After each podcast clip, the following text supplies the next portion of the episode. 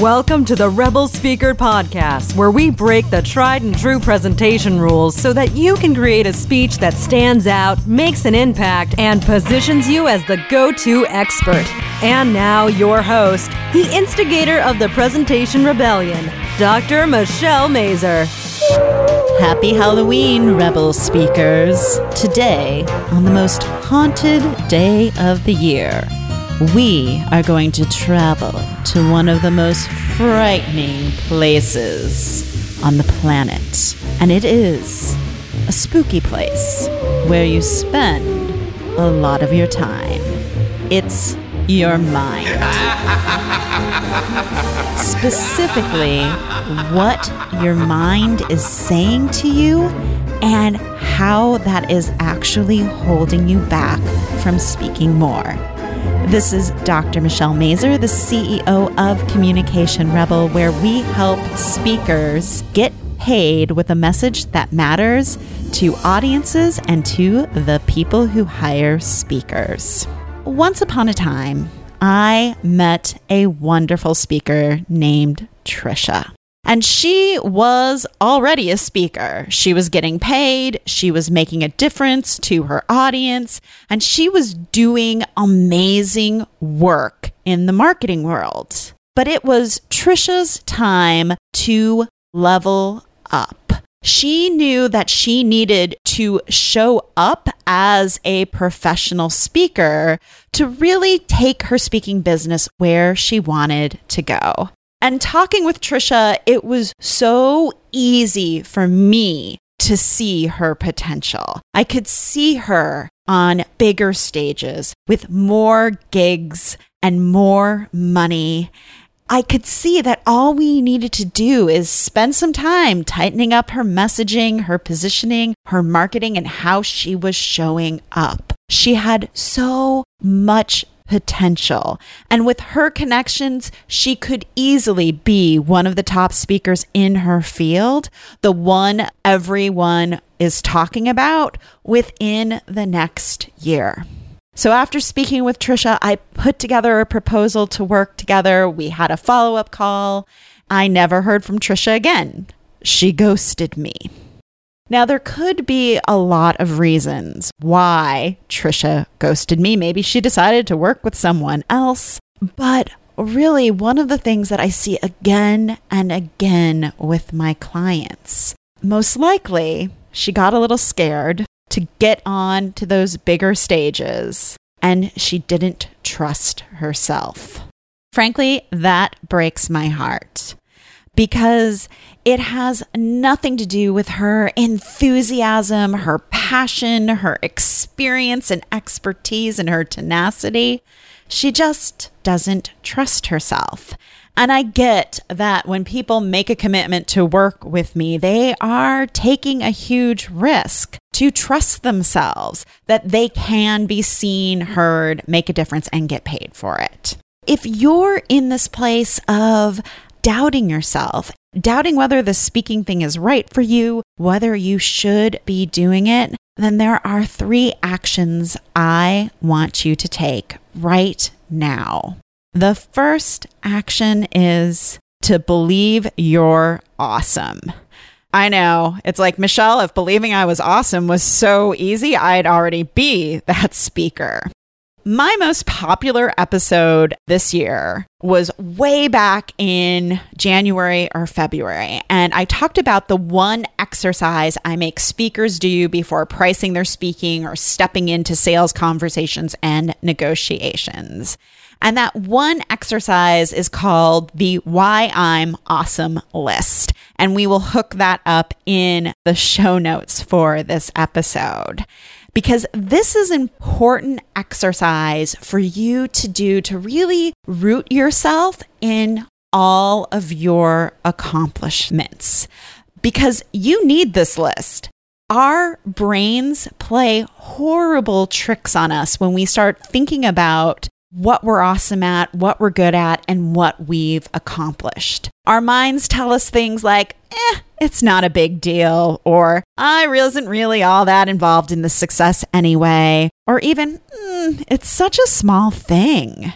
And I want to say that it is a big deal. you had a huge part in that success, and it's not a small thing. And I totally get this because I do this all the time. Like way back when I graduated with my PhD, I said all of these things like, eh, getting a PhD, it's not a big deal. Anyone could do it. And the truth is, 1% of America has a PhD. It is a big deal. And when we don't own why we're awesome, why we're good at something, then we keep ourselves stuck and playing small. So you're awesome. And I want you to see that about yourself. Now, the second action to take is I want you to trust your expertise. Part of the Why I'm Awesome list is listing all the things you have done, whether that's in school or in the real world, to hone your expertise. You should know you are enough the way you are right now. You don't need more experience. You don't need another degree or another training or another certification. You don't need a better story because you are enough. And I had one speaker tell me that she didn't want to work with me because she didn't think she was worth it. Like her expertise wasn't worth it and she wasn't worth it. And that made me so sad.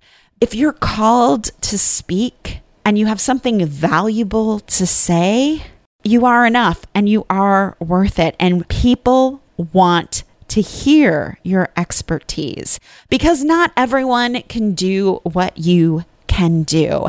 And I know when you're an expert in something, it feels so easy to do your thing. But realize what comes so easy for you is because of all the experience you have, and not everyone has that experience. So trust your expertise and know that it's enough. And the third and final action I want you to take is to put your inner critics in their place.